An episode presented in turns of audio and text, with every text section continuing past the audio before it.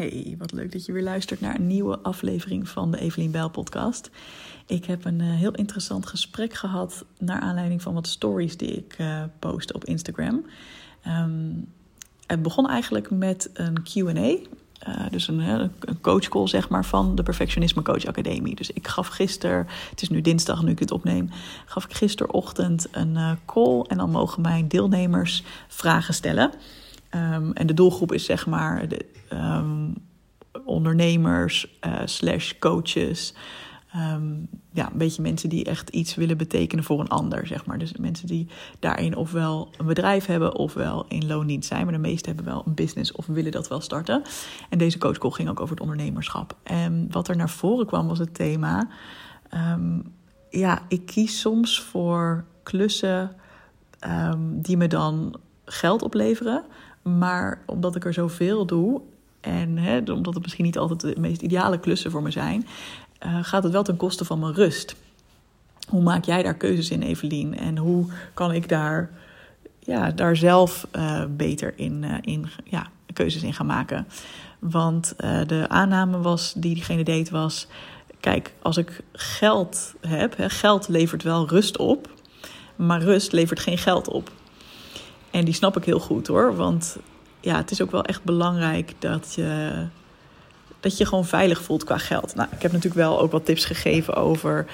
Hè, um, als je echt klussen doet die je helemaal leegtrekken. Wacht, ik ga even ondertussen mijn lamp aandoen. Dat vind ik even heel belangrijk. Hoor je dit? Ik vind het zo irritant hoe mijn stoel over de vloer schraapt. Oh, ik kan echt niet wachten om in huis te wonen waarin dat niet is. Misschien vloerbedekking of zo. Of andere stoelen kan ook. Um, anyway. Ja, dus ik had het wel over van... Het is wel heel goed om te kijken van... Um, welke klussen leveren je het meeste op qua, qua geld. Maar vooral ook, het is fijn als je ook een beetje energie opleveren. Of in ieder geval energie-neutraal zijn. En dat je de klussen die echt energie slurpen. Hè, of de opdrachtgevers of de klanten. Of nou, vul maar in wat je daar uh, voor jouw uh, situatie in kunt vullen. Uh, de mensen, de klussen de thema's waar je echt helemaal op leeg loopt, dat je die zo snel mogelijk gaat proberen los te laten. Uh, en als dat financieel niet kan, dat je er gewoon goed over na gaat denken: hoe kan ik dat vervangen door iets wat me in ieder geval geen energie kost. Of in ieder geval, ja, alles kost energie. Hè? Het is een beetje onzin om te zeggen: oh, dit kost geen energie. En je mag alleen maar dingen doen die geen energie kosten. Ja, nee, aan het eind van de dag, ook al heb je leuke dingen gedaan, ben je moe. Maar je snapt denk ik wel goed wat ik bedoel. Dus je kunt er dan een lijstje maken van alles wat je nu doet. En ook even tegen elkaar afwegen. Hè, wat levert het op qua geld? Hoeveel kost het me qua energie of stress? En ja, kun je dan uh, een mix maken waarbij je je dus wel veilig voelt om dat je genoeg verdient, dat er genoeg binnenkomt, maar dat het uh, zoveel mogelijk ook nog ruimte en energie overlaat voor de dingen die je echt heel belangrijk vindt en echt heel leuk vindt. Dus dat zou bijvoorbeeld echt je eigen ideeën kunnen zijn, hè? je eigen bedrijf verder brengen. Hè, of mensen verder helpen, of wat, wat het ook maar is voor jou. Of juist dus om ruimte te hebben om rust te nemen, want dat is natuurlijk ook super belangrijk. Dus daar, uh, daar ging die coachcall over. En tenminste, daar, dat was een van de vragen. En toen deelde ik daarover op Instagram. En toen kwam er ook een heel interessante uh, DM van iemand die zei: Oh, wat fijn dat je dit zegt. Um, want ik ik had wel erbij gezegd van nee, ja, tuurlijk mag je ook gewoon goed voor jezelf zorgen. En is het prima om klussen te doen. Hè? Om, om, als dat nu nog uh, nodig is, of niet alleen nu nog, maar als dat gewoon even nodig is. Um, of misschien wel altijd nodig is dat je genoeg verdient, ja, daar is niks mis mee. En daar kreeg ik een heel fijne bericht, uh, fijn berichtje op van iemand die zei: oh, Ik heb dit ook even doorgestuurd naar een paar mede-ondernemers. die ook af en toe klussen aannemen. en die zich daar dan toch hè, een beetje gek over voelen. alsof het niet helemaal de bedoeling is als ondernemer. En toen dacht ik: Oh, wat fijn dat je me dat stuurt, want ik herken dat volledig. Dus ik heb zelf. Um, even kijken, hoe, hoe zit het ook weer? Ja, aan het begin van mijn onderneming heb ik niet echt klussen hoeven aannemen. Want ik had een, um, ja, ik had een uitkering omdat mijn baan stopte. Dus dat was heel fijn. En ik had nog een, spaarpot ook. Ik kreeg ook wat geld mee van mijn baan die stopte. Want dat was dus zeg maar buiten mijn, uh, ja, mijn beslissing om. Dus dat was een hele luxe positie. Dus ik kon best wel lang gewoon freewheelen. Um, maar ik heb eind vorig jaar en begin dit jaar wel een aantal klussen aangenomen. Ehm, omdat ik even wat minder in mijn eigen onderwerp zat. Dus ik heb je dit al vaker verteld. Maar als je nieuw bent, uh, voorheen was ik de perfectionisme coach. En had ik echt helemaal een, eh, tof en succesvol bedrijf opgebouwd. Waarin ik ehm, ja, online programma's verkocht. Dat programma is er trouwens nog steeds goed genoeg. Ehm, waarin ik ook mijn boek had geschreven, goed genoeg. 50 tips om je perfectionisme los te laten. En ja, dat liep echt als een tierenleer. Totdat het op een gegeven moment ging voelen van... Hmm, ik heb het wel elke keer alleen maar over dat onderwerp perfectionisme. En ja, ik voelde gewoon de creativiteit er een beetje uitsluipen. En dat is voor mij dus wel heel belangrijk om geprikkeld te blijven... en om genoeg afwisseling te hebben. En toen merkte ik ook dat de resultaten terug gingen lopen. Dus dat er ook minder klanten kwamen... En ik denk dat dat voor mij ook altijd heel erg samenhangt. Dat als ik het enthousiasme heel erg voel, dan ben ik ook aantrekkelijker voor klanten. En als ik het niet helemaal voel, dan kan ik het wel op de automatische piloot gaan proberen te verkopen. Maar dat, dat werkt voor mij gewoon niet zo goed. Dus ik heb echt daar best wel lang tegen aangehikt en uiteindelijk besloten van nou oké, ik ga echt stoppen hiermee. En ik weet nog niet wat er dan komt. Um, en dat was best een spannende beslissing, want ja, er moest natuurlijk ook wel een keer weer geld binnen gaan komen. Dus ik heb toen ook eind vorig jaar een klus als projectmanager gedaan bij een uh, recruitmentbureau. Het was volgens mij uh, drie maanden en het was iets van 12 uur gemiddeld per week. Um, en ik vond het ideaal, want ik kon dat lekker vanuit huis doen. Ik was daar via via aangekomen. Um, en het bracht gewoon genoeg inkomsten met zich mee, zodat ik daar weer lekker op kon teren. En eigenlijk kwam er um, begin dit jaar alweer een hele toffe andere klus bij een uh, business coach die ik heel tof vind. Daar heb ik heel, uh, ja, helemaal geholpen om de boel aan de achterkant strak te trekken. Dus om gewoon te zorgen dat de processen goed vaststonden. Weet je, en zeker die eerste klus, dat was echt niet mijn droomklus hoor dat was echt. Uh, ik zat een beetje in tussen twee mannen die ruzie met elkaar hadden elke keer.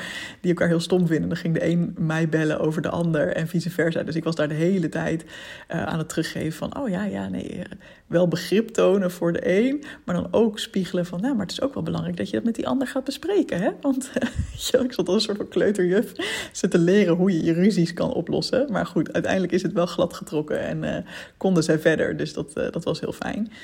dat was niet de klus die ik deed. De klus die ik deed was een soort van software implementatie. Uh, ja, echt niet heel spannend of boeiend of iets, maar het verdiende goed. Uh, ik kon het vanuit huis doen en ik was al lang blij dat ik gewoon even wat kon verdienen. Want ik wist gewoon even niet wat ik moest doen.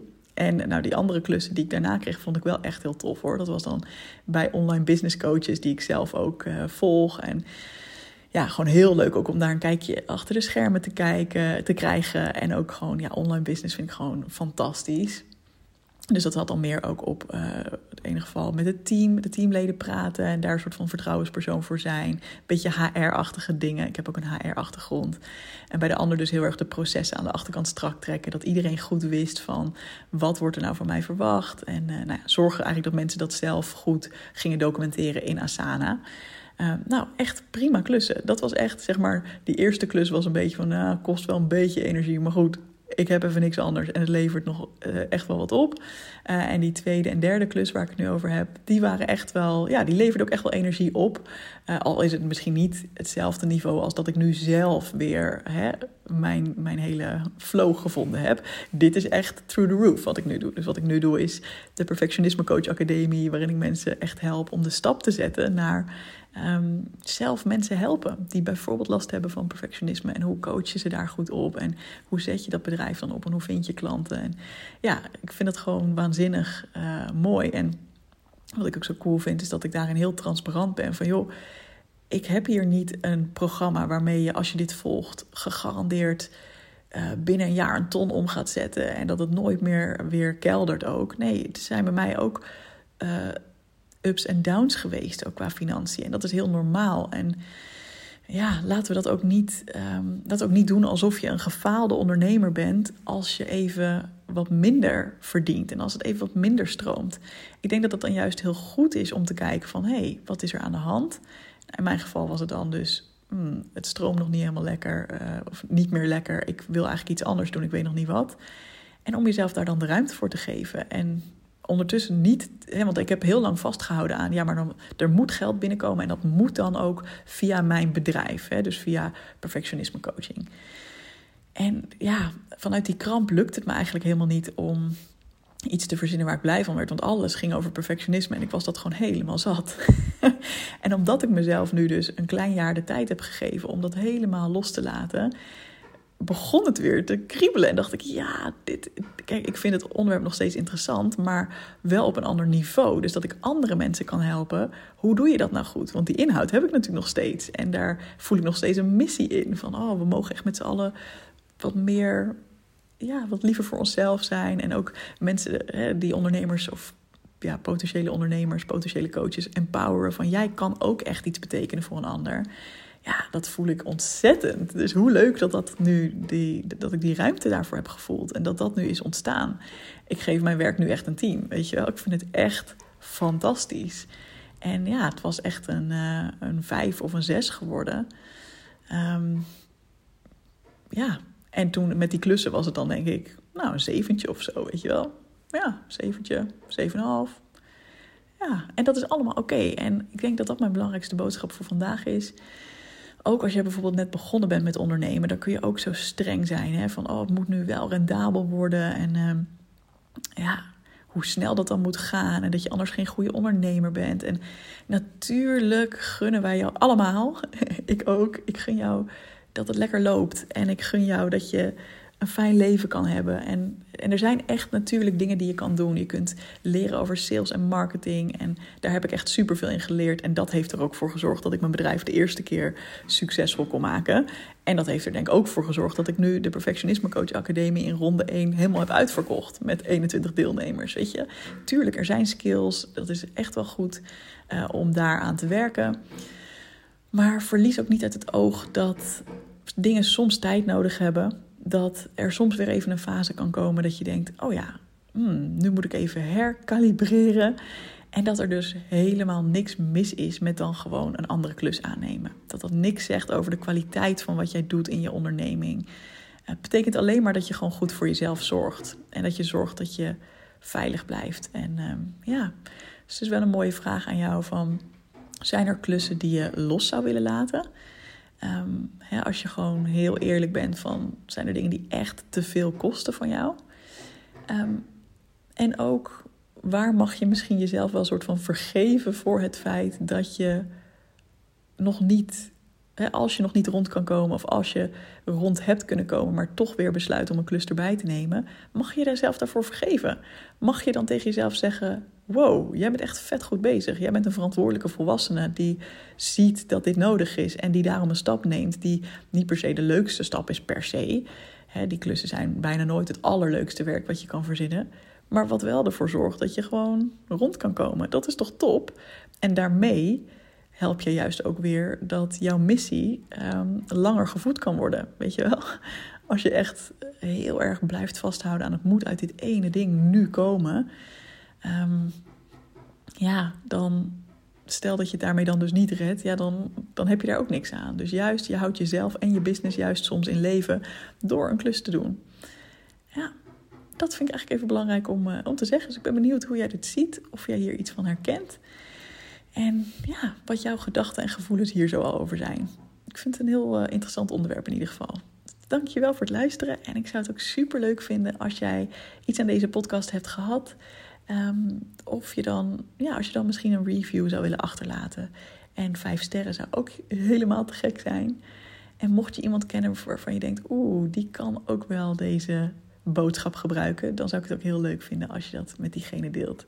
Dus dank je wel alvast en heel graag tot de volgende podcast.